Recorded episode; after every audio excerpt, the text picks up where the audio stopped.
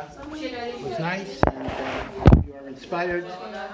Uh, the word Hanukkah, of course, means uh, rededication, and all of the Svarim tell us that uh, we are not just commemorating the uh, rededication of the Beis Hamikdash thousands of years ago, but rather each and every one of us have to be a sanctuary for the Shekhinah.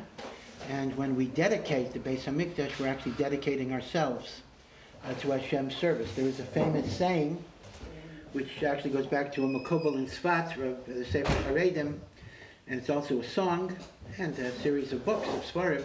Bilvavi Mishkan Evna, I will build in my heart a dwelling place for Hashem.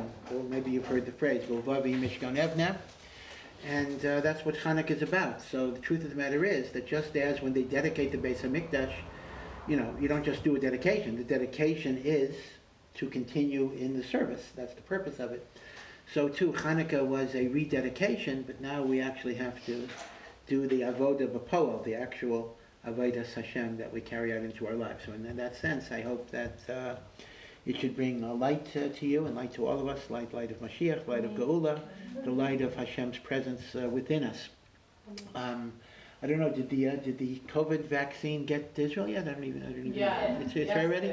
Okay, so Bezras Hashem. I hope uh, it'll also be uh, everything comes from Hakadosh Baruch Hu. I mean, nothing nothing happens without Hashem. But if this is the way that Hakadosh Baruch Hu will help us uh, get over this uh, difficult situation, then Bezras Hashem, we hope and we pray that uh, it should be a, a, a refuah. I will not address the controversial issue whether a young healthy person should get the vaccine. I will leave that for your own individual uh, thinking. Uh, but uh, it's, an, it's, an, interesting question because uh, all vaccines do have risks. I mean, even if you're even if you're absolutely pro-vaccine, the Supreme Court of the United States has said that by definition there are risks, but the risks are small and the gains are great, and therefore most people feel that a vaccine is a justified risk uh, because uh, the dangers of not getting are worse than the small dangers of getting. So no, so really you can't deny the dangers, but the question is, you know, small danger. Not getting like the virus. Well, I'm not talking about whether it's measles, whether it's smallpox, whether it's polio. So with COVID, though, it's a little more complicated because COVID vaccine did not undergo all the testing of a regular vaccine. For reasons, the average testing that a vaccine takes before it gets to market is eight years. Eight years. This was around 11, uh, 12 months, a, a, year or less than a year. Now, Baruch Hashem, it was, there was a very good reason why they had to rush it, because you know, they wanted to rush it, because people were dying. But that does mean that this is, uh, is, is not as tested as much as other vaccines. So again, it's something to, to think about. Uh, but Bezras Hashem, everything should should go well. Now that I now that I scared you to death, I'll go on to my regular my regular topic. Okay, so we were talking about um, uh, organ transplants, and if you remember, uh, we divided it into three groups, and we're going to talk about group three today, which is the most complicated. Organs that you when you're still alive, and that would be kidneys. That also means partial liver, partial lung, skin, corneas. Those things can be taken. Well, cornea is inside, cornea is not, but those things can be taken when a person is alive. Again, it would be kidney, because you have two of them. Liver, because uh, although you only have one liver, but the liver can regenerate with only part of it there. Lung, I believe they can also do the sim- similar idea. And skin. Okay. Uh, now there, the issue was simply this. Uh, the bottom line, without going over all of the lumdus, without all, all the theory, is that there is no obligation to put yourself in danger to save another person. But it is meritorious to do so if that person is in a definitive state of sakana.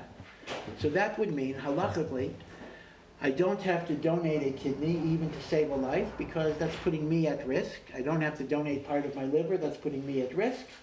Uh, but if I decide that I want to do it, it is considered to be a mitzvah, it is an act of chesed, and Baruch Hashem, we actually have within the Orthodox community uh, people who have given kidneys, given livers, uh, partial liver, and, and, and, and the like. So that's category one. That's category one. Category two are the organs that you take after a person is dead. After a person is dead, and putting aside heart, because heart is going to be a separate category, that'll be a category three. So that would be the cornea of the eye, And that could also be skin taken from a person after they're, uh, after they're dead. And here, the halachic issue is one of autopsy, corpse dissection, mutilating a corpse, not having kavod for a corpse. But there, the rule is that even though those are prohibitions, those are laws, those are halachos, but they will yield to save a human life. They are not one of the big three that you have to die uh, rather than uh, being over them. So if giving a cornea or giving uh, skin to a burn victim could save a life, and remember I had mentioned that blindness is considered to be life-threatening, so corneal transplants that can prevent blindness fall under a permissible category, you would be allowed to. So in other words, the issue of corpse dissection to save lives would be permitted, but halacha differentiates between what you might call therapeutic use and educational use. So if you want to give your body to science, you want to give your body for medical dissection, you want to give your body to an anatomy clinic, even though in some sense that may wind up saving lives by yielding general medical knowledge, uh, that is not a heter of pikuach nefesh. Pikuach nefesh means there has to be an actual person who is potentially whose life potentially might be saved with what you're doing. It can't just be general medical experimentation. So giving your body to science uh, is assur. Giving your body to an anatomical dissection, uh, that's going to be assur. But if you want to give your body for post-mortem transplantation, but again, this does not include the heart, uh, keep, keep that in mind because that's going to be a biggie. Uh, halacha would say it's going to be permitted. Uh, the only question is, is there a difference between giving to Jew and giving to non-Jew? So this is tricky. Technically speaking, the obligation that allows you to violate the Torah to save lives is only the life of the Jew, not the life of the non-Jew. Uh, but the poskim have postulated a category called Eivah. Eivah means hatred, meaning if you don't help the non-Jew, they will hate the Jewish people, and that could endanger the Jewish people. So indirectly, uh, such a heter was developed as well. Uh, that's, that's how we desecrate the Shabbos. So if a non-Jew has a heart attack, we will call up an ambulance. Uh, some want to use that for organ donation. Others say, well, that's very questionable. It's one thing to say they'll hate us if we don't call the ambulance. It's another thing they say they'll hate us if we don't give organs. I mean, most of the non-Jewish world do not donate organs. Yeah, So but the issue it's not like they're gonna hate you because you didn't uh, donate Yeah, your organs. you're taking organs from them? You would take from them their organs back. Well, that, that, that potentially might be a problem. So Uh, that hate, you know? That, that might, that might cause, in fact, uh, in the European Union, which is, you know, known, known for their uh, general anti-Semitism, but in the European Union, they wanted to have a rule that no person could receive an organ unless they had signed in advance uh, a willingness to donate organs. And that was targeted specifically against religious Jews in Israel who were going to Europe to get uh, transplants. I'm sorry, did you see had a hand up? Uh, Yeah, so you were saying that like a, um, a organ taken from a, like a human, a corpse, like a Yeah. dead person, Yeah. can't be for experiment, but what if it's like, they're unsure if it's gonna work, like it's experimental for a person, is that, does that still count? Well, if it's going to go into the person, then Yeah, it's- like, you know, no, sometimes kidneys no, are no, that, then, then it's permitted for sure. I- I- Like even if it doesn't, like even if it goes to waste? That's correct, but you never know. Uh, but what I'm saying is, if it's just general research, it's not gonna Yeah. actually go into the person. But what if they know, like, God forbid someone's dead and someone's blind, and they're like, okay, well, we could try taking his eyeballs and putting them in you, but there's only a ten percent chance it'll work. Uh, that's one hundred percent Still fine. permitted, that is fine, that is fine. Uh, when I talked about, um, you can't take it for research, I just meant, you know, dissection research. I didn't mean Oh. transplantation research into the actual person, that it actually might, might help. There, even if there's a one percent chance, you're allowed to. By the way, they are working on the first, this is very fascinating, they, they are working on the first brain transplant, which is, uh, very, very, very amazing. Um, if they transplant somebody else's brain into your body, uh, what, who are you? Who are you? Are, are, are you the bo- are you the body or are you the brain? I, I mean, uh, logically, just from a pure standpoint of logic, you are the brain. The, because, I mean, your personality, your memory, your, your, your so life. that person's brain, I don't get it. Where's the brain coming from? The problem is this, ima- imagine a situation. it's coding someone else. No, no, no, in other words, you have the following situation. You have a situation where, uh, somebody is either dying of cancer, they're gonna die very, very shortly, but their brain is good. And then you have another person who is a victim of an accident. Okay, so. And he's brain dead, but he that ha- but he has a healthy- dying brain, so that person really is gonna be that person, just in a different body. That's correct. In other words, even though he looks exactly like, that from halachic point also? well, that's the question. The the poskim have not, the poskim have not addressed it. So that's the question. The question is, uh, if a Cohen's brain goes into a non-Cohen's body, uh, is the person a Cohen? Who is he married to? In other words, uh, it- it- What is the soul attached to? Huh? Yeah, well, Well, that's the the question. The- the the- brain? Well, the question is, uh, the soul is not attached to the body. The question is, is it attached to the heart or to the brain? Those are the two. Yeah, uh, so that, that's a, that's an interesting, and very deep Kabbalistic question. Uh, I mean, the heart, there's the heart and there's the, the brain. And here, the heart still belongs to the body, body guy, and the brain belongs to the guy who's dying of cancer. And uh, it's amazing, this is amazing. They've done a face transplant, but that's different. A face transplant is not really, I mean, it's bizarre, but a face transplant is not conceptually that difficult. In other words, if, if, if I have somebody else's face, so I look like somebody, but it's still my body, my brain, my heart, so I, I'm I not, the brain is like. but the brain is different. A brain transplant is not the same as a face. I watched a Transplant. documentary on Yeah. somebody having a face transplant, Yeah. and it was like pretty amazing. No, it is amazing, and I can imagine psychologically, psychologically, it's extremely traumatic. I can imagine that.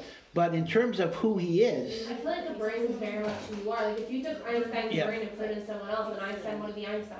yeah, uh, that's, that's correct. So, uh, again, the, the poskim have not addressed it, but, but it, just in pure, in, cer- in terms of simple logic, it would appear that uh, it is the brain that would define who you are, and therefore the fact that you're in someone else's body, that's just a shell, that's just a covering, that's a lavush, that's only a garment. But they're actually working on it. It's extremely complicated surgery. You can imagine it'll probably take around uh, 50 hours with a team of surgeons to do. They have to connect every blood vessel and everything else. Amazingly, amazingly complicated. But people are talking about doing it. Uh, I heard, I heard relatively soon. I don't know. So that's a fascinating point. So we're not really going to talk about that other than what I, the little thing that I mentioned. But the thing I want to talk about now is heart transplants. And um, here you have to know that a heart transplant is the most common and most important transplant surgery that is, uh, that is done. Uh, I remember when the first heart transplants happened. They happened, I believe, in 1968, if I remember. Uh, yeah, yeah, long time ago. Uh, and uh, the guy that did it was uh, a surgeon in Cape Town, South Africa, Dr. Christiaan Barnard, uh, did the heart transplants. And in those days, uh, they, were, they were only doing it on people who, who were going to die in a, in, a, in a few days. And usually, the heart transplant, they died faster, meaning it was totally experimental surgery. So if a guy was going to die in a week and they did it, he usually died in a day. So it, it was not successful in that way, but what did he have to lose, right? We discussed that. He'd be allowed to take the risk. He had such a short-term life expectancy. He could endanger his short-term life expectancy if there's any chance for a cure. But initially, for a few years, heart transplants killed the people faster than they would have died from the underlying heart condition. But eventually, Baruch Hashem, there is a learning curve, and heart transplants are now uh, relatively successful. Um, survival rates could be five years, even 10 years, and even though that's not a cure really, uh, but to have another five years or 10 years of life is a tremendous, tremendous uh, My thing. friend's mom, like, had a lungs transplant, and like, Yeah. when she woke up, they thought she was fine, and then she died the next day. The next day. Yeah, yeah, Like, yeah, they yeah. thought she was fine. What happened the next day? Yeah. She died. Like in Yeah. preparation. Yeah. Now, here is the thing. The, uh, the big danger with all transplants is what's called rejection. Uh, right, you know this. Uh, the body has a rejection system. That's a very important part of your body. That's how you fight disease. When germs or sickness or bacteria or viruses come into your body, your body reacts. Uh, white blood cells whatever it is kill or fight, you know, and that's, uh, in fact, a lot of the pain that you feel when you get the flu, it's, it's so interesting. It's, it's, al- it's almost a metaphor for the milchama between the Yetzer Tov and the Yetzer. A lot of the pain that you feel, the swelling and the temperature, is not the sickness. It's, it's essentially the fighting, the body fighting back uh, against that, that disease. It's mamish a, a milchama. So the rejection is very important, but the problem is, because Hashem made the body, that it rejects anything foreign in the body. That's how it attacks.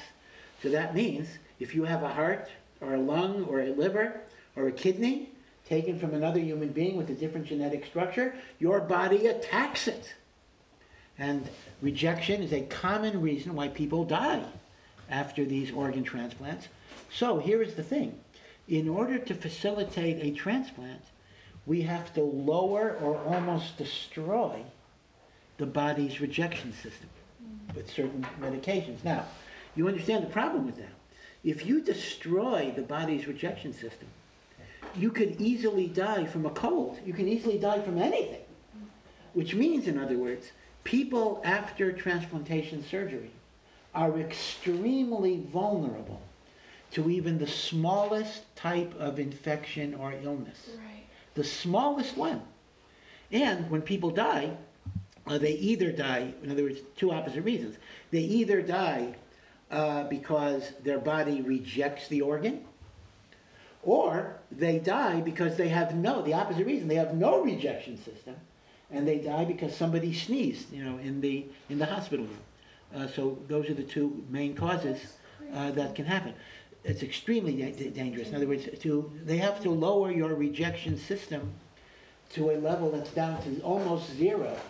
And you don't realize, without a rejection system, you know, I, I couldn't walk in the street, like anything, you know, any, anything in the air uh, How long would does kill. it take to build that back up? Uh, it takes around six weeks.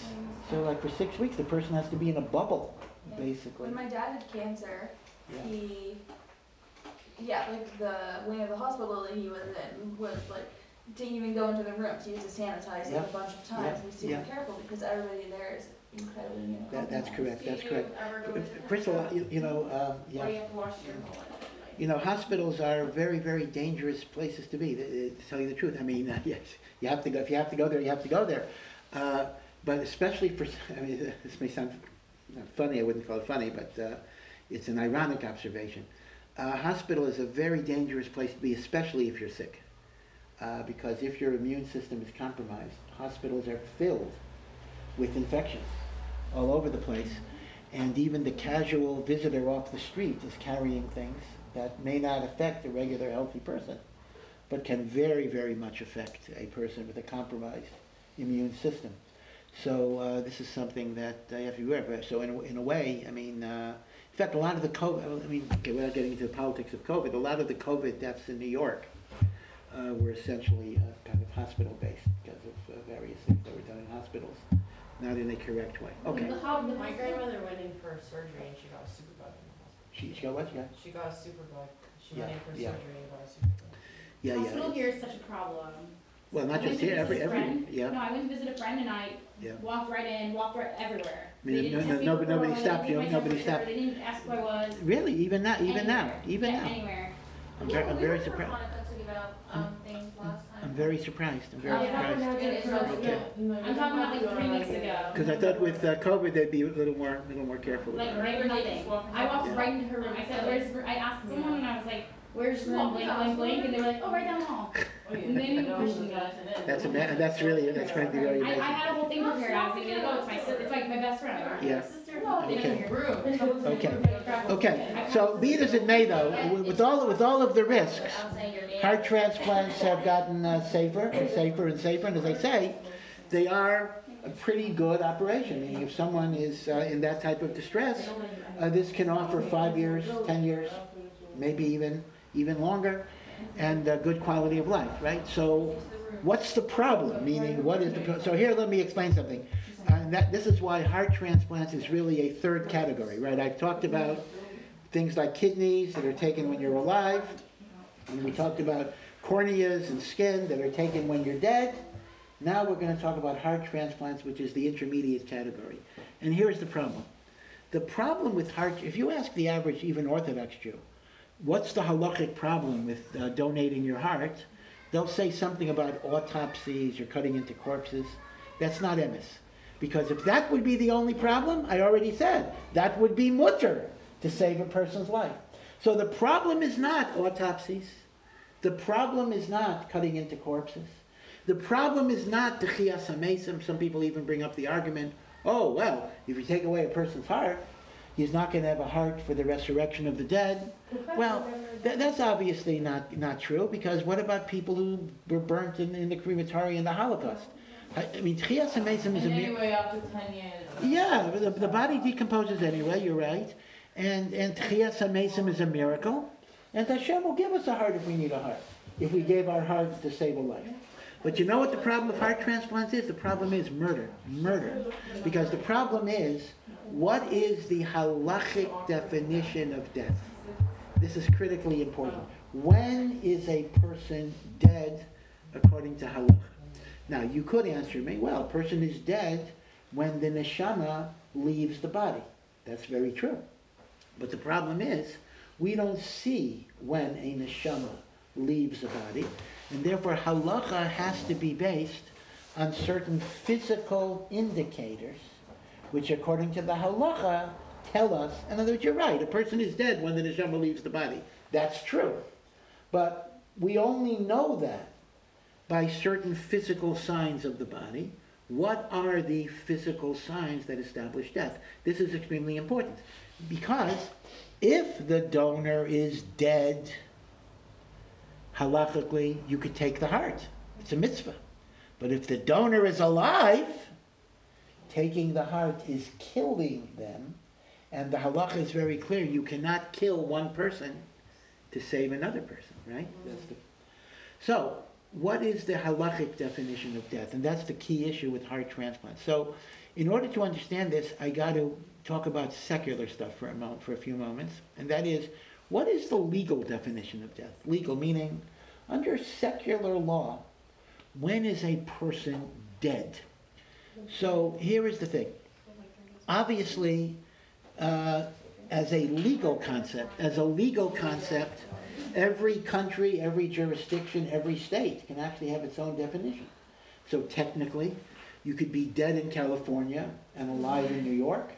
Uh, you could be dead in New York and you could be alive in Switzerland, meaning every, it's a legal idea. Legally, every jurisdiction defines itself. But conventionally, there has been a change in the definition of legal death over the past 50 years. 50 years ago, if you would look at a legal dictionary, again, this is not halacha yet. If you would look at a legal dictionary 50 years ago, you would see that the definition of death was irreversible, meaning you can't reverse it, irreversible cessation, stopping, of respiratory and, double underlining, and circulatory functions. Respiratory is breathing, and circulatory is heartbeat and pulse. Meaning, there were two things that had to stop. The person was declared dead when there was no breathing, and there was no pulse, and a determination was made that you couldn't reverse it. Obviously, if someone stops but you could reverse it, they're not dead. But at the point that it becomes irreversible, again, how do you know that? That's a good question, but let's just go with definitions here. At the point that there's an irreversible cessation of both respiration, breathing, and heartbeat, which is circulation of blood, and pulse, the doctor declares the person dead, they could be buried. Now, in the olden days, these two things stopped at the very same time, almost. Because keep in mind, if you're not breathing, your heart was not getting oxygen. If your heart was not getting oxygen, it stopped pumping. So, in the olden days, to say you stopped breathing and you stopped heartbeat, that was kemat the same time. Maybe it was 30 seconds later or something like that. What do you mean by olden days, like before we had? But, but I mean, it, be, well, well, before we had respirators. Oh. But uh, over the past 50, 60 years, uh, we developed ideas, uh, we developed, I'm sorry, technology, uh, breathing machines, respirators, ventilators. And what they do is the following. Even if a person stopped breathing, meaning to say their respiratory capacity was destroyed, we could still pump air into them through these machines, respirators, ventilators, and the heart muscle would continue to pump as long as it was getting oxygen. Uh, now, the person is not breathing on his own. In fact, the person is dead. The person is not, well, we would call him dead. The person is gone, But they vegetable. but we are pumping air into his lungs. Now, let me point out the following. If a person is in a coma, the person is not dead under any definition because a coma means he lacks consciousness. But a person in a coma could still breathe on their own. So that's called a persistent vegetative state, abbreviated PVS. Persistent vegetative state is alive according to secular law and is 100% alive according to halacha. If you kill a person in a coma, you are guilty of murder under secular law, and you are guilty of ritzicha under halacha. We are not talking about people in comas, but we're talking about people who are beyond the level of a coma. And that is, we are now talking about something that's called brain death. And it's very important that you understand the difference between persistent vegetative state and clinical brain death. They are two different matzavim. Persistent vegetative state is a person who is in a state of total or limited unconsciousness.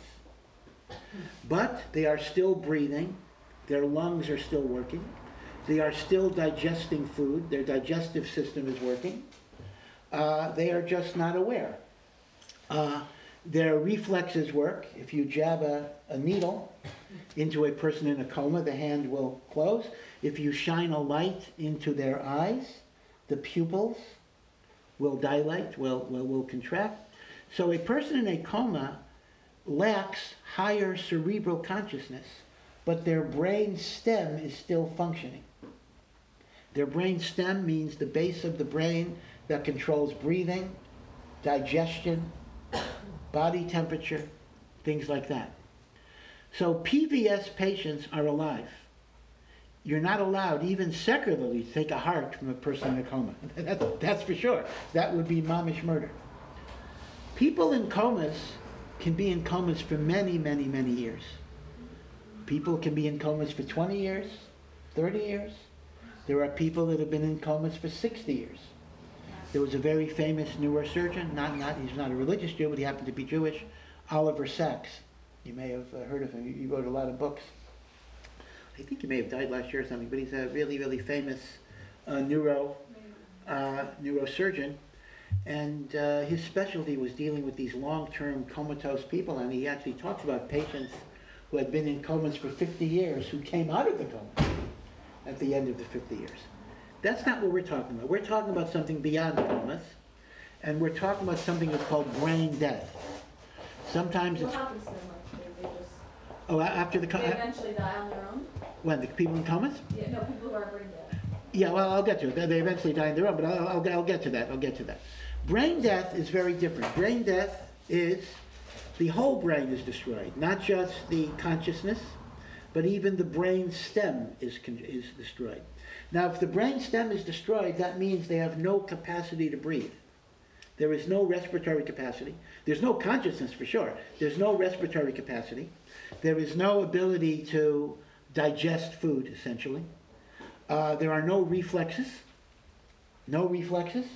Uh, you shine a light in the eye, there's no responsiveness. There is nothing at all, but you can still pump air into their lung, just like you can pump air into a bicycle tire. And the heart keeps on beating. Now you may want to say, if the brain is destroyed, how could the heart how could the heart keep beating without a brain? Well, here's something you need to know. The heart actually has its own pacemaker, meaning as long as the heart is getting oxygen, even from an artificial source, the heart can continue to beat. But there's a difference between PVS and brain death in this way. The auxiliary system of the heart, not connected to the brain, will not last more than six months, meaning I believe there is no case in history of somebody being brain dead on a respirator for more than six months. What eventually happens, to answer your question, is the heart stops beating, and then the person dies. In other words, you're not gonna have somebody brain dead for twenty-five years. Okay, so You can have somebody a PVS, Right, so what happens to those people? PVS, Yeah, so, so, so that depends on what the family does, meaning if the family keeps them on life support, they will, isn't that your, what you're saying, it's, it's, you can't do that, it's killing. I mean, take them off life support. Yeah, Well, no, uh, that's, well, I mean, you ask me halakha, you ask me legally? Well, what's- what's- no, no, no, okay, okay. Let, let me clarify something legally first. Legally, you cannot kill a person in a coma, that's for sure. But you don't have to keep them on life support. Halakha differ, and not halakha, secular between killing them, like taking out their heart, or just letting them die. and letting them die. So, But so. you know that once you take them off life. I, I understand that, but, but, but under secular law, this is, this is very, very clear and very, very settled. And what about halacha? So halacha, it, it, it really depends. Halacha would basically say you have to try to keep people alive. If they're not suffering, and since people in comas are not suffering, halacha would say you keep them alive as long as you can, and that may be many years. That may in fact be many years. Can they like, event- if they're in life support, they eventually die on their own? Well, uh, they may die for a lot of reasons. They may get heart attacks, they may get uh, cancers. Uh, yeah, they, in other words, somebody on life support can die just like somebody not on life support can die. But that could be many years, as I indicated. There are people who might be on life support for 50 years. But brain death is very different. Brain death is a short term. It's like you don't have a brain anymore. So the heart has like a temporary system that kicks in, but it's not going to be for more than six months. Okay? And, uh, and uh, the person doesn't have reflexes, as I say, there's no digestive uh, uh, system uh, and the like. Now, here's the thing. If you had to wait to remove a heart until the person's heart stopped beating and he went into cardiac arrest, the heart muscle would be not suitable for transplantation because the heart muscle deprived of oxygen deteriorates very, very rapidly. And because it deteriorates very rapidly, just in a few minutes, if you had to wait until the guy was dead under the old-fashioned definition, you couldn't use the heart. So as a result, in order to do heart transplants, the heart transplantation industry relies on brain death. Meaning to say, a heart is taken from a donor when the brain had been destroyed by an accident, a motor, motorcycle accident, but the heart is still beating because of a respirator. And we then cut into a body with a beating heart to transplant it to the guy next door. In other words, heart transplants work only if you accept brain death as the legal definition of death. Because if you required cessation of heartbeat in order to take the heart, so that's the question, meaning like this. Again, it- we- we- it's confusing here because we're moving between legal and sec, and, and halacha. Secular law defines what is death. And under the old definition of death, that required cessation of heartbeat, removal of a heart from a donor would be murder. Right, that's what it sounds like. So what happened was, in the 1970s, it's very interesting, as heart transplants became more popular, death was redefined in uh, secular law to mean brain death. Which means the guy, the guy, the guy who would be alive under yesterday's definition is now declared dead so we can take away his heart. Yeah, but Now- in essence, if he wasn't on that machine, he wouldn't be alive. The only reason why he's being alive is Where because you're still. They to me, it invented this machine. No, no, but you see, that, that's not, that's, that- that's, not- that's not enough of an argument, because remember, uh, I mean, listen, there are people who are conscious and awake who are in Yeah. machines, and we don't, we don't say I that know, they're dead. But I'm saying, I don't know how many years ago, if your brain stopped. Yeah, they would, they would have died, yeah, they would have, yeah, died. yeah, go, you know, you're right. They would have been dead a hundred years ago, uh, but if, if we have the technology, uh, they're now alive. In other words, the fact that somebody would have been dead a hundred years ago doesn't mean they're, they're dead now if, if they have the sign of a life. Remember that the heartbeat of somebody who's on a respirator is natural heartbeat. This is a little confusing. The oxygen is being delivered by a machine. But the heartbeat is the actual heart that's beating, right? This is not a fake heart. This is the actual heart is beating because of the oxygen that's being delivered by the respirator. So the oxygen is not through breathing, that's 100% true, but the heartbeat is natural. And that is the only way, almost the only way, that heart, that heart transplants could be possible. Because if you required cardiac arrest and cessation of heartbeat, the heart would not be suitable for transplantation. Now, this already should warn you that something is very ethically very, very funny here. Um, some of you might have read as uh, children, uh, maybe older even, Alice in Wonderland. So I don't remember if it's the first book, Alice in Wonderland, or uh, Through the Looking Glass, the second book. But remember, that's where Humpty Dumpty was introduced as a character. And uh, I don't even remember the whole chocolate the whole discussion there. Uh, but there was some point that Humpty Dumpty used a word in a wrong way. And Alice corrected him by saying, This is not what the word means. And Humpty Dumpty said, Words mean whatever I want them to mean. So if I want the word to mean that, that's what it means, meaning words mean whatever I want. Or, another example, I don't know why I'm thinking of literature, uh, secular literature today. Uh, did any of you ever read uh, George Orwell 1984? I remember when 19, when I read 1984, that was a future prediction, but now it's, now it's old times. But 1984 is, is his uh, very nightmarish vision of a total totalitarian. What was that book called? 1984, it's a very famous book. Animal, animal, oh, animal farm. No, Animal Farm is the other book he Oh, wrote. it That- is? that's it. Oh. Yeah, he wrote, he wrote, he wrote more than, more than those two, but those, yeah, Animal Farm is another book that he wrote. But 1984, uh, Big Brother is watching you. It's a totally uh, Uh, nightmarish society of, of every every thought is, is controlled. And uh, he writes there that they used to have this constant propaganda. Uh, you know, war is peace, hate is love, whatever it is, that, that, that everything would be the opposite. That hating people is how you show love. And, and in a way, the concept was that language can eventually. See, we look at language, we, we normally think of language as a way of expressing my thoughts. But language has an opposite effect. Language can also form your thoughts. Mm-hmm. By narrowing the vocabulary, by defining terms a certain way, you begin to think a certain way. Now, one of the most difficult, let's go back to Nazi Germany for a moment.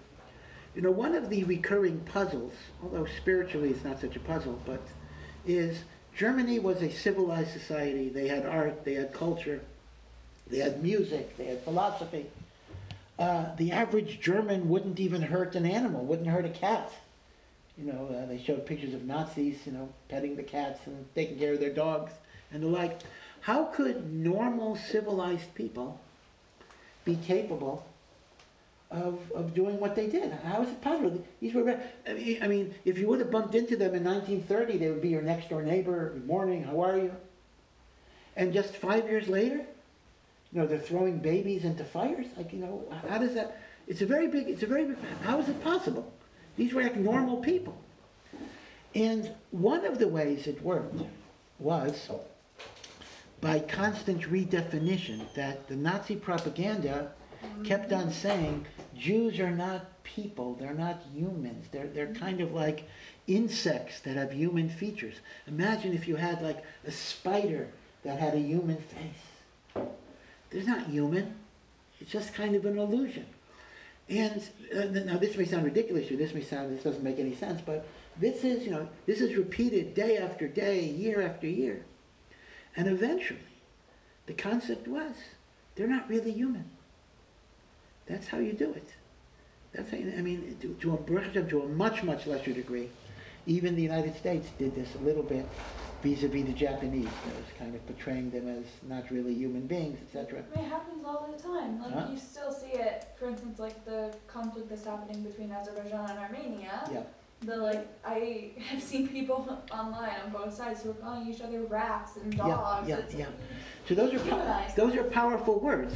Dehumanizing somebody then gives you like a heter to do anything to them because they're not human. They're like, you know, would you feel so bad? Some people would feel bad actually. In Kabbalah, you should feel bad even if you kill an insect, but most people don't feel that bad stepping on a bug or a cockroach.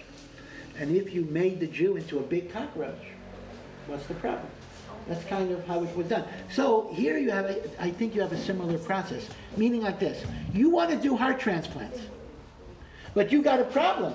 If you wait until the donor's heart stops beating, the heart's not going to be suitable. So how do I do this? Hmm. I can't say that he's alive and I'll take his heart because that's murder. So how do I get around the problem of murder?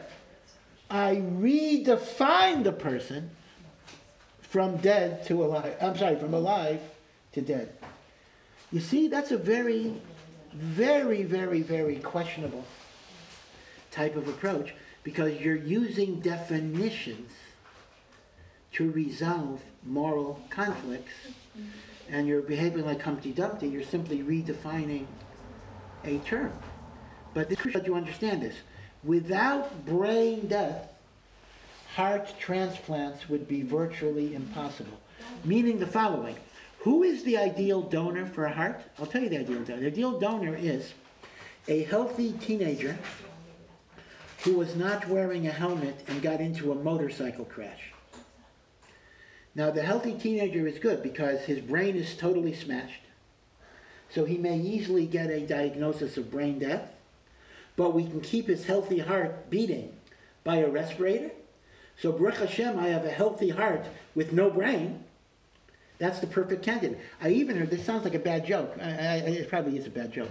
But I heard it said that when Pennsylvania was wanted to pass a helmet law, that all motorcycle drivers have to wear a helmet, that the organ donor lobby was opposed to that law because they thought it would reduce the number of people that they could get hearts from. Hmm, Okay, sounds like a bad, sounds like a bad joke, but okay, but but uh, be it be it as it may. But does everyone understand this? Without brain death, you cannot do a heart transplant. Because if you went to the earlier definition of death, every heart transplant would be murder.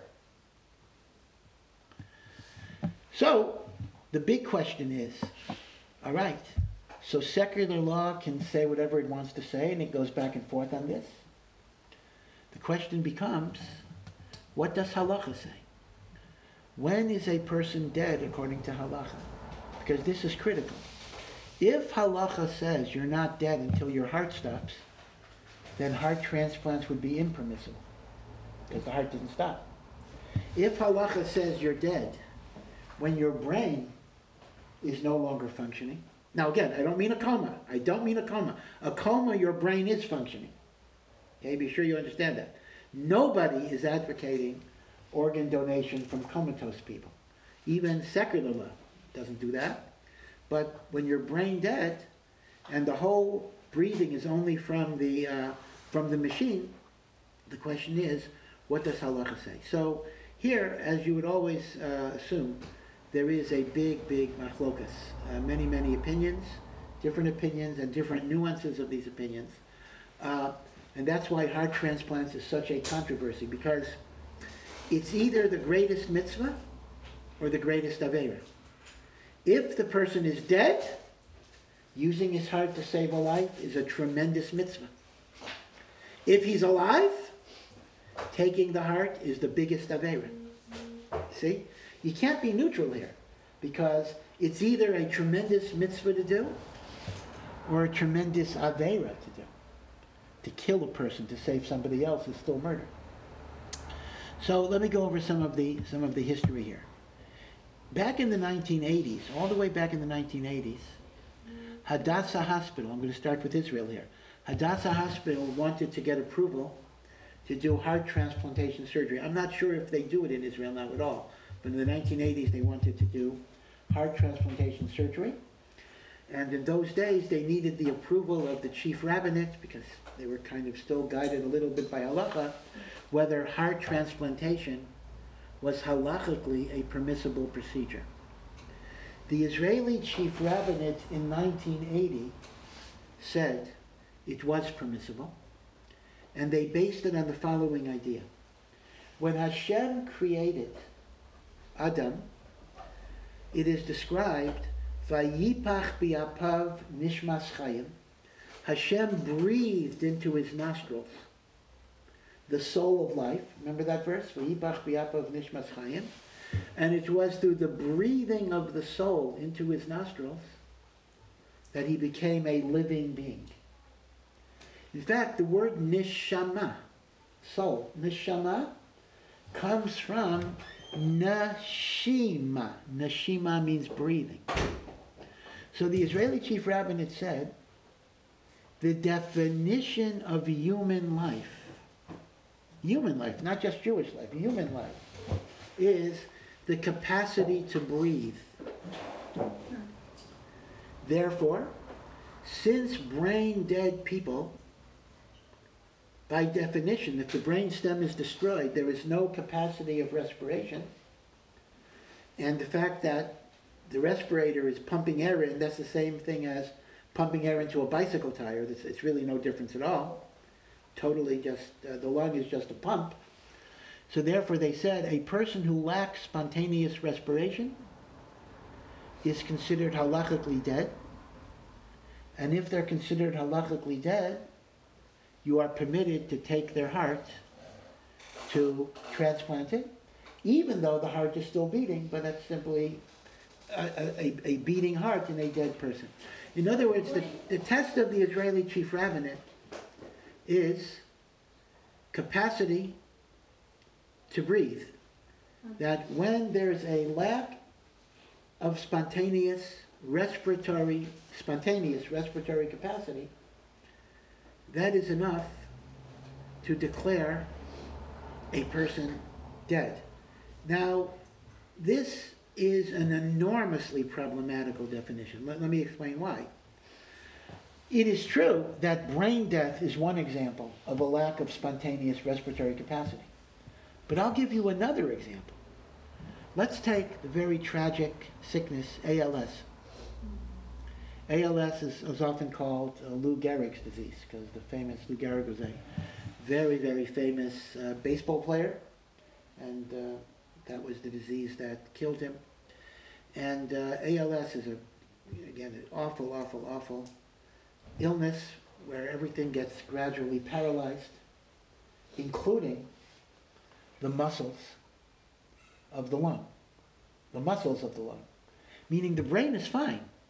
A person with ALS can be totally conscious. They may not be able to move, but they're intelligent. In fact, I, I just spoke during Hanukkah. There's a shaliach in California, uh, Rav Yitzchak Hurwitz, who's really a tremendous, tremendous tzaddik. Uh, he uh, has ALS, and he's totally, totally paralyzed. Uh, he has a family. He has a family from before. He has a wife and seven children, beautiful children, and he continues to teach. It's, it's, it's just a, it's a miracle the amount of koach that this takes. The only thing he can move is his eyes, and by focusing on a keyboard, uh, somehow there's a laser thing that he could actually type words. But imagine one letter at a time. Mm, mm, mm, mm, mm. And he sends out Divrei Torah. You, you, you really want to check him out, Rav Yitzhak Hurwitz in California. And he sends Divrei Torah out, just tremendous, tremendous. Uh, but, but, but it's, it really is such, such a tragedy. We don't understand the, the Darchei Hashem. Now, here's the thing. In advanced stages, and Ravitzik is not quite there yet, uh, you're not able to breathe on your own. You, you're 100% respir- resp- uh, respirator dependent. Now, is the Israeli chief rabbinate going to say that somebody who reaches this advanced stage of ALS is considered dead, even though he's conscious, awake, able to interact? Uh, so, of course not. So the problem is this: the Israeli chief rabbinate's definition that what inability to have spontaneous respiration equals death is very, very, very, very difficult because that would mean people with ALS are dead, and that's certainly not the case. People polio, you know, polio used to uh, used to kill a lot of pe- people. Baruch Hashem, uh, since the uh, 50s and early 60s, uh, there's been a polio vaccine. Although unfortunately, some of the anti-vaxxers are against polio vaccines, which is absolutely insane. Uh, but uh, it used to be that when people had polio, at some point they would stop breathing, and they were they were in this thing called iron lungs. You ever see a picture of this? Iron lung. So I think there there are like a few people, old people, who are still in the iron lung, and they can't even find technicians to, to repair those things. I mean, they're they're because iron lungs they stopped making them like uh, 50 years ago, but there are some people on them. Now, an iron lung at some point, again, Rahman al you know, you're totally you can't breathe at all without the iron lung. It's like an artificial breather. So I'm going to consider the Israeli chief rabbinate definition as very, very difficult. In other words, let me, again, let me emphasize. They didn't say brain death equals death. They said inability to breathe equals death. Now that's much broader than brain death, and there's a lot of problems. Now, uh, I believe as well that for political reasons, well, either political or halakha, you can, you, you can decide, uh, the Israeli chief rabbinate's permission is no longer in effect. Uh, what happened was that the Israeli chief rabbinate became more Haredi over the years, and they became a little bit stricter, maybe a lot more stricter in halacha. So that psak that was given in the 1980s is no longer the position of the rabbinate. And in any case, I don't think, well, I'm not, I can check this, but I'm not sure. I don't think that Israel presently performs a heart transplant surgery. I think anyone that needs it goes to Europe or the United States. or- Because of halacha? Huh? Because of Part, part of it is halacha, and- and I think that even the hospitals that don't keep halacha are not, uh, Really? just don't, just don't do it. I mean, I mean, Israel is a small country. I mean, in order to have donors, you know, you need uh, enough, you know, you need a bigger population. This is a little bit of a smaller population to have uh, organ donors, especially with the fact that most Orthodox Jews are not going to donate uh, their heart. Okay, now the second sheet that to keep in mind is the position of many of the modern Orthodox rabbis in America, uh, particularly those who are members of the RCA. RCA is uh, a group of uh, 900 relatively modern Orthodox rabbis. Uh, RCA just means Rabbinical Council of America. And they take the position that brain death, not just not breathing, total brain death, brain death is equal to halachic death. And a person is dead when their brain no longer coordinates any functions of the body. Again, please, I'm going to repeat for the tenth time, this does not mean coma. Coma is not brain death because the brain stem is functioning. But if there's total brain death, including brain stem death, the person is dead even if the heart is beating because it is the brain that determines the existence of life. And therefore, the ALS patient is alive because he's still, his brain is still functioning. Okay, the ALS person. Right? That's why this is a better definition than the Israeli chief rabbinate. But a person who has a clinical diagnosis of brain death is halachically dead. And they bring an interesting proof from a Mishnah.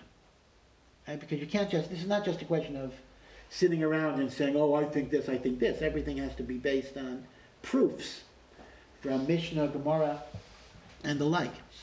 And here is what the Mishnah is talking about. The Mishnah in question is not talking about people at all. It's actually talking about animals.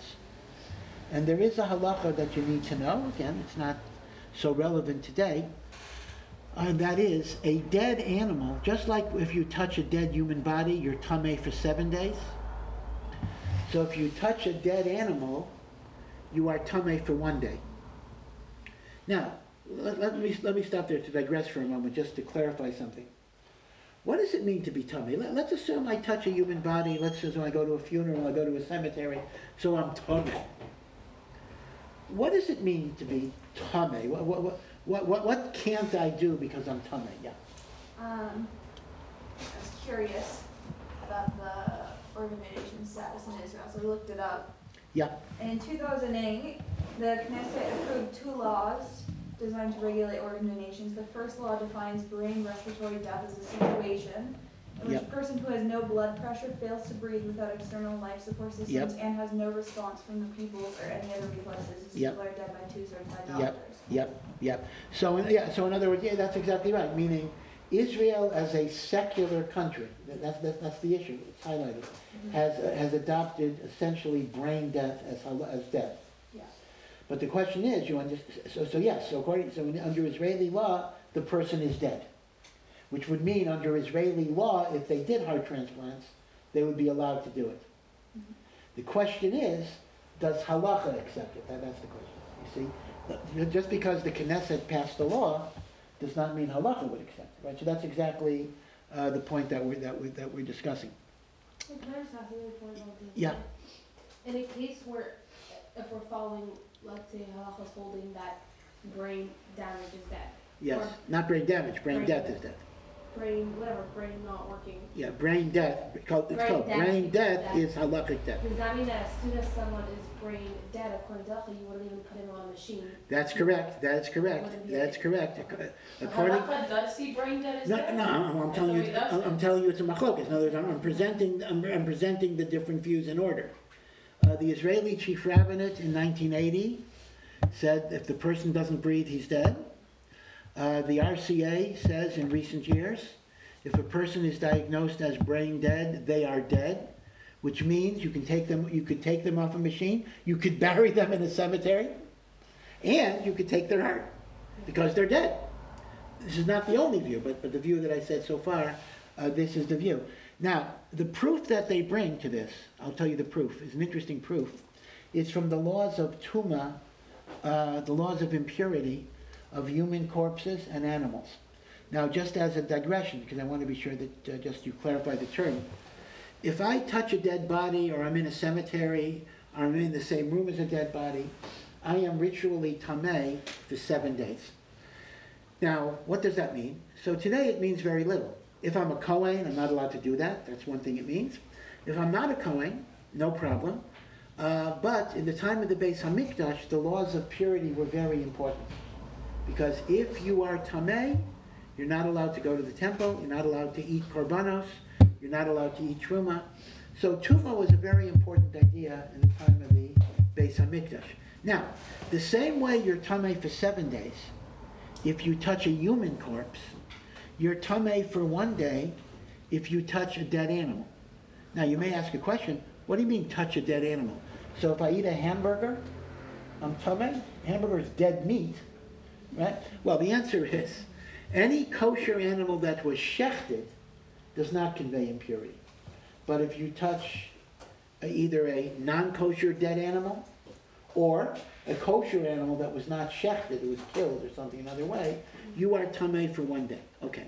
But this is only if the animal is dead. And this is only if you touch it, right? Yeah, you have to, well, touch it or move it. I'm saying, it wouldn't be like a Jewish corpse where you're under the same. That's, that's correct. The special rule that if you're under the same roof, uh, you become tameh is only a human corpse. It does not apply to animals. Animals are either touching it or moving it.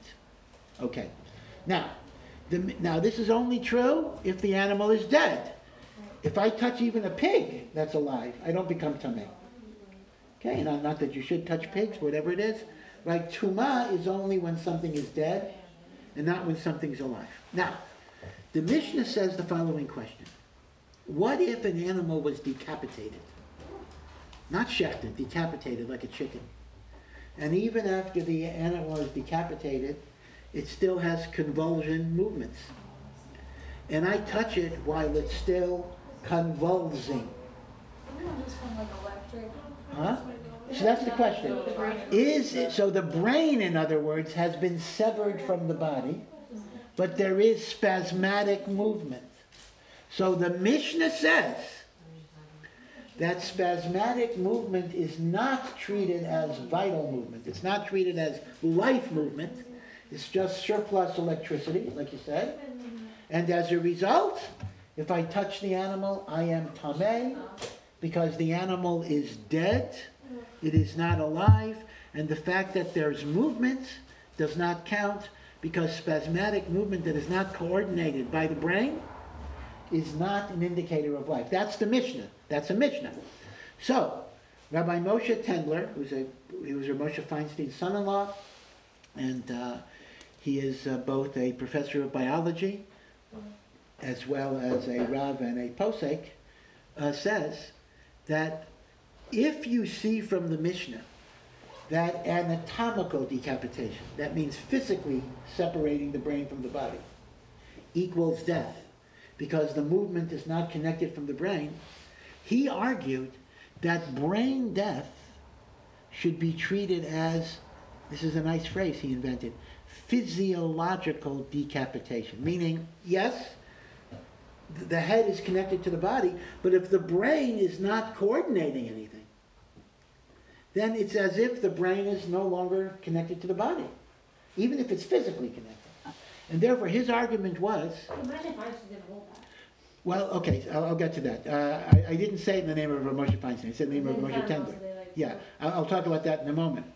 Uh, so Rabbi Tendler argued that brain death should be treated in the same way as decapitation, even though it's not decapitation, and therefore the person should be treated as dead for taking him off life support, burying him in the ground, and indeed taking his heart for transplantation. Now, the claims that his very revered father-in-law, Moshe Feinstein, who was a great, great, great posek, was in agreement with him, uh, but the jury is out. You know, Moshe's uh, oldest son uh, just died a few weeks ago, uh, Rav David Feinstein, who was already in his 90s.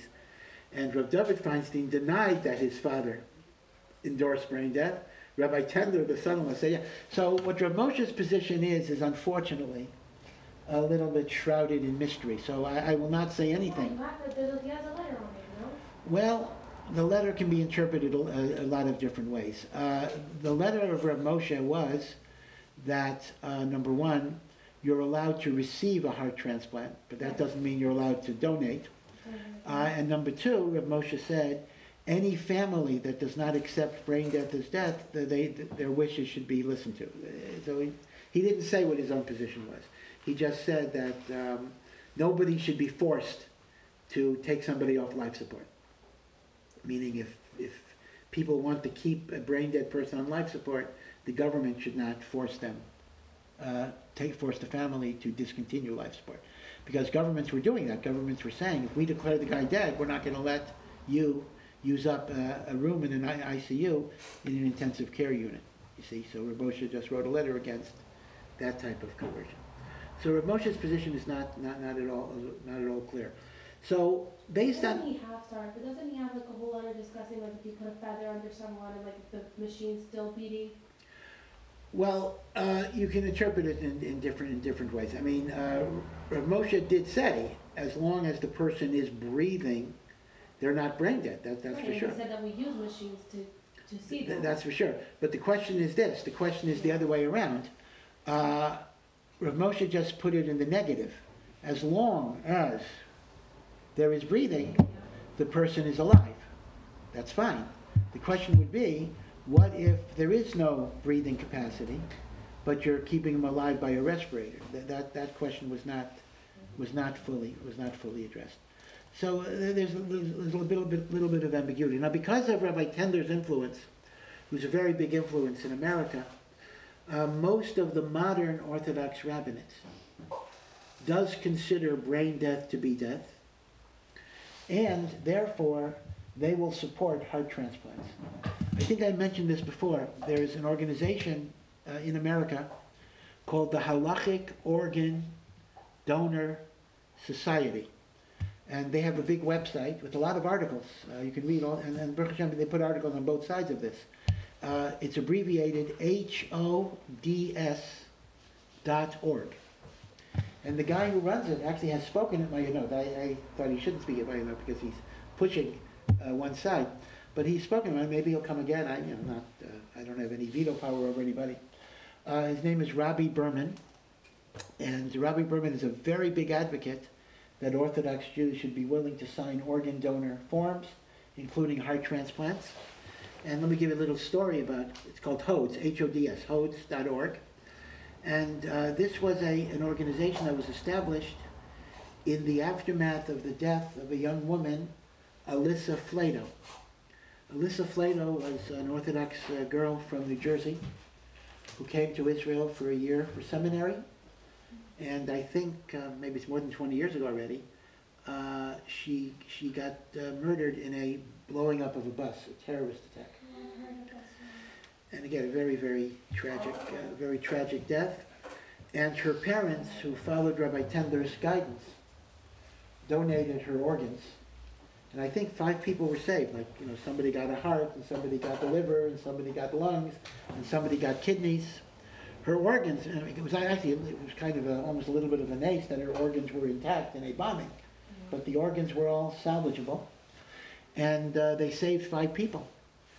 And uh, the parents were so incredibly moved by the idea that their daughter's death could somehow bring life to five people, that they very much wanted to raise consciousness of organ donation as a halachically permissible option. So what they did was they created a foundation, the Halachic Organ Donor Society, and Rabbi Berman is the executive director. And if you check HODS.org, you will see all of the arguments in favor of halachic brain death, and uh, including Rav Ovadia Yosef, I should add. That uh, you have the mod- I mentioned the Israeli chief rabbinate. I mentioned the modern Orthodox rabbinate in America. And uh, in terms of great, great poskim, it was Rav Ovadia Yosef towards the end of his life, also allowed uh, brain death. Now, I have to present the other side. I have to present the other side. It is, however, unfortunately the case that most of the poskim that we consider to be the Gedolim, the greatest halachic authorities, have not supported, have not supported brain death as halachically permissible. And uh, I, uh, I'll just mention a few names. Uh, these are very famous names. Some of them you might know, some of them you might not know. Rav Shlomo Zalman Auerbach, Rav Yosef Shalom Eliashiv, uh, the Tzitz Eliezer, Rabbi Eliezer Waldenberg that I think I've mentioned before, uh, Rav Shmuel Wosner. These are really uh, big, big uh, poskim. Uh, uh, Dayan Weiss, that's the Minchas Yitzchak, Rav Yitzchak Isaac uh, Weiss. And all of these came out against brain death. Now, And Elijah Yosef, in the beginning of his life, also was against. Yes, originally he was, yes, yes. Towards the end of his life, he changed his position. Um, so that's why, actually, some people say it's not such an authoritative tshuva because maybe, whatever, okay. It was mamish towards like a few days before he died, so there's always like, you know, some question. Wait, what happened before he died? What? Rav Ovadia Yosef uh, wrote shortly before he died that he supported brain death as halachic death, and therefore he would permit a heart transplant, uh, which, which had been a change of his position. But most of the other senior Gedolim did not accept, did not accept it. Uh, so it's hard for me to know what to say in terms of halacha lemaisa. There are different reasons why they didn't accept it. Some didn't accept it because they acknowledged that maybe brain death is valid, but how do you know your test is accurate? That there's, in other words, yes, if we knew 100%, yes, but how can you take even a 1% chance that you're committing murder? In other words, some poskim said, we accept brain death in theory, but we don't accept it in practice because the diagnostic tests are not so accurate. Others had a different point that they said as long as the heart is beating, the person is alive. And they quoted a different verse. They quoted the idea that the Torah says in Leviticus, in Vayikra, that we're not allowed to eat blood. We're not allowed to eat blood. And what's the language? Because the blood is the nefesh. The blood is the life force. And even if you call it, as Hasidus calls it, the nefesh habahamis, right? Even the animal soul. Keep in mind that if you kill the animal soul of a human, you're guilty of killing a human, not an animal. Meaning, even the part of us that's an animal uh, is murder, right? It's not. It's not like killing an animal. So they look at if if the blood is called the nefesh, that means as long as the heart is beating, you're alive, right? So, be it as it may, therefore, the, those poskim have said that removal of a heart based on brain death is murder, and it could not be could not be allowed. So, what can I say? At this point, I, I would have to say, if somebody were to ask me, are they allowed to sign an organ donor card that would have their heart removed based on brain death criteria? I- would have to tell them that most poskim say you are not allowed to authorize that because you are authorizing a murder uh, as opposed to saving the life by a person who's already dead. Okay, but as I say, uh, you know, if you uh, have a question about this, you should uh, ask whoever you ask your shilas to because there may be different interpretations of this shilah. So now, let me mention the final aspect of this. And that is, okay, so removal, let, let's assume the chumrah, let's assume the stricter view just for purposes of illustration. Let's assume that you're not allowed to authorize the removal of your heart because that's an act of murder, because we don't treat brain death as halachic death. That's the chumrah, right? That's the stricter view. What about receiving an organ? Let's say you have a religious person who has a defective heart.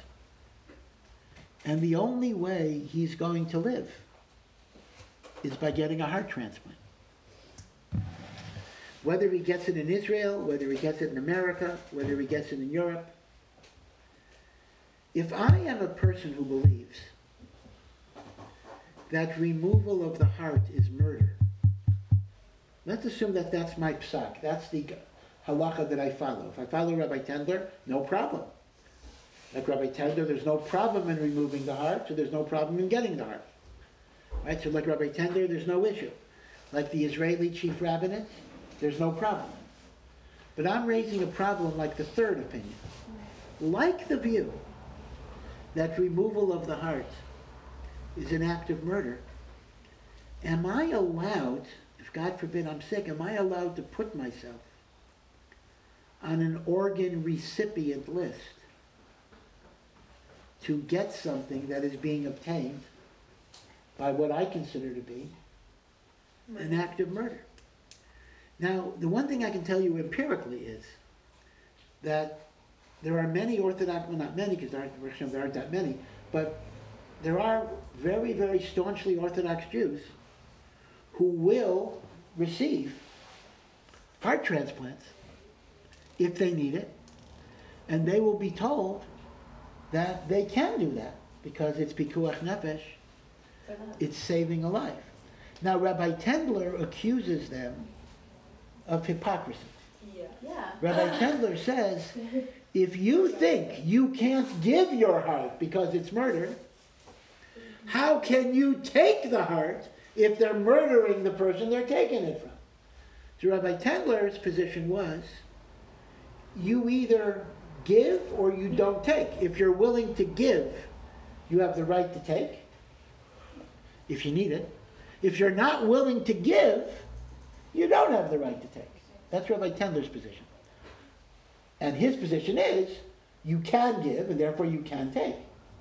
But Rabbi Tendler said he, he's not going to accept the idea that I'm not allowed to give because it's murder, but I can take. So I understand intuitively why this sounds like a very, very logical position. But in defense, let me just say, there is a, an argument that you can take even if you can't give. And, and here's, the, here's the argument. The argument is that with organ donation, the demand for organs is much greater than the supply, meaning many more people need than the supply. So I'm going to make up a number. I don't have the exact number in front of me. Let's imagine that for every heart that's available, this is just a made up number, there are 10 people who need it. So we have a list of 1 to 10. Now, here is the thing. Let's assume I take the position that removal of a heart is murder. But even if I take myself off the list, let's assume because of my religious principles, I take myself off the list. The murder is going to happen anyway. Meaning to say, this guy is going to be murdered with me or without me.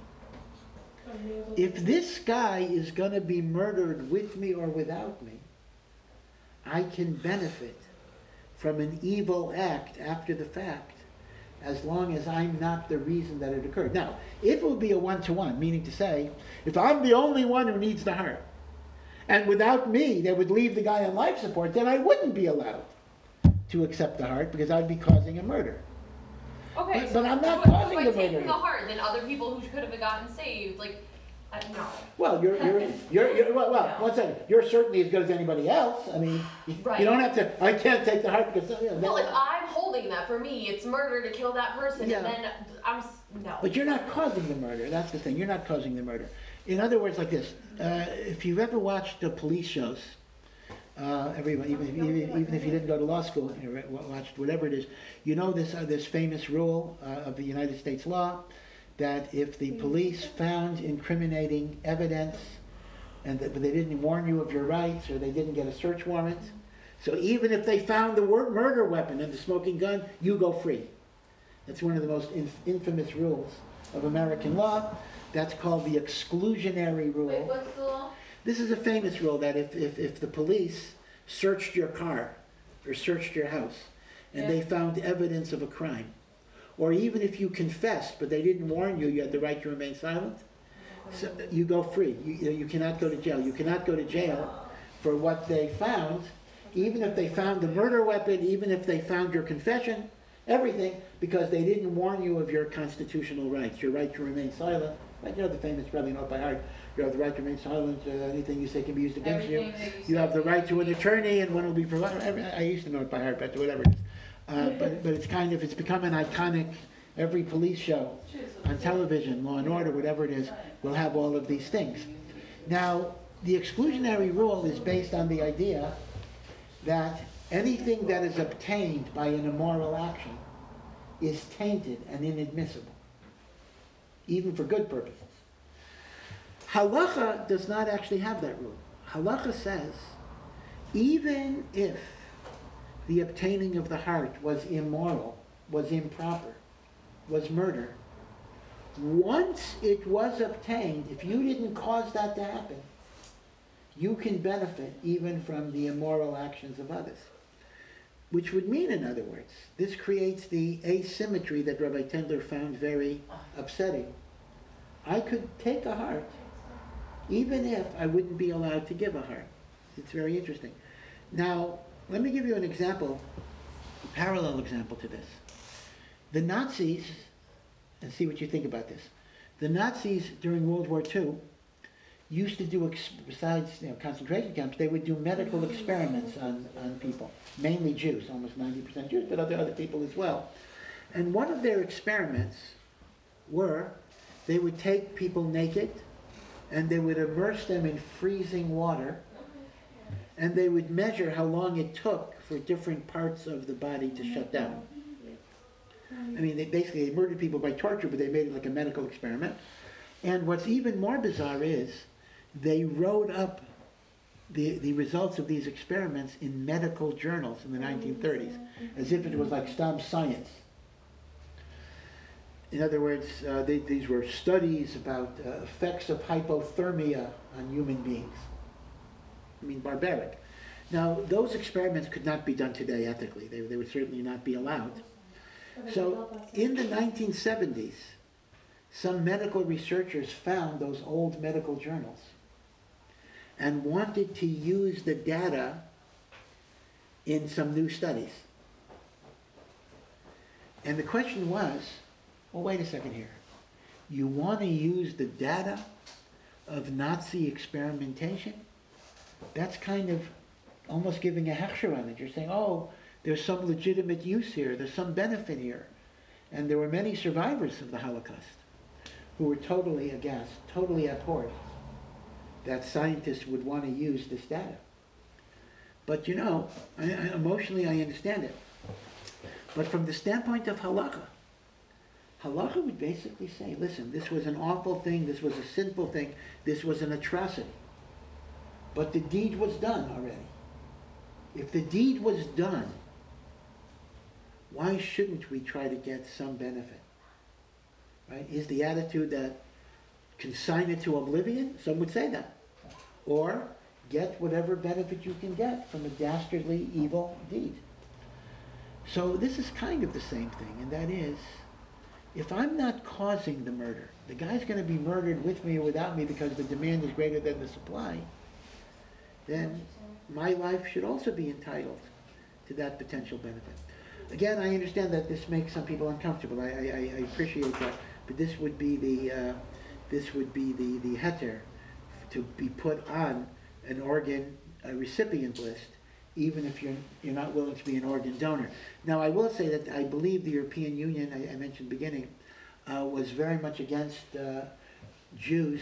I mean, they were against Jews generally going and getting organs, and they wanted to pass a regulation that said nobody can be eligible for an organ recipient unless they signed an organ donor card. Now, they went a little further because some people who need a heart transplant, they'll sign an organ donor card because obviously their organs are not suitable for anything. So, I mean, you'll sign anything because they're not going to take organs from somebody who needs a heart transplant. But the requirement was you had to sign it more than five years before you came with that need. They want, they had to be sure that you were committed to it at the time. So I'm not sure if that was passed, uh, but they were proposing it, and that would have stopped uh, uh, religious Jews from getting organ transplants in the European Union. But again, the European Union has all sorts of objectives. I, I believe that uh, Belgium uh, just prohibited uh, Jewish ritual shechita. Uh, you know, so whatever it is. So uh, Europe is hardly a, a place of Ahavat Yisrael and, and, and the like. Okay, so that's kind of uh, what you need to know about organ uh, donation. And uh, next week we'll talk about another aspect of reproductive, of uh, medical ethics, reproduction technology, surrogate motherhood, in vitro fertilization, and, and the like. So take care, be well, and Chodesh Tov. Thank you. Thank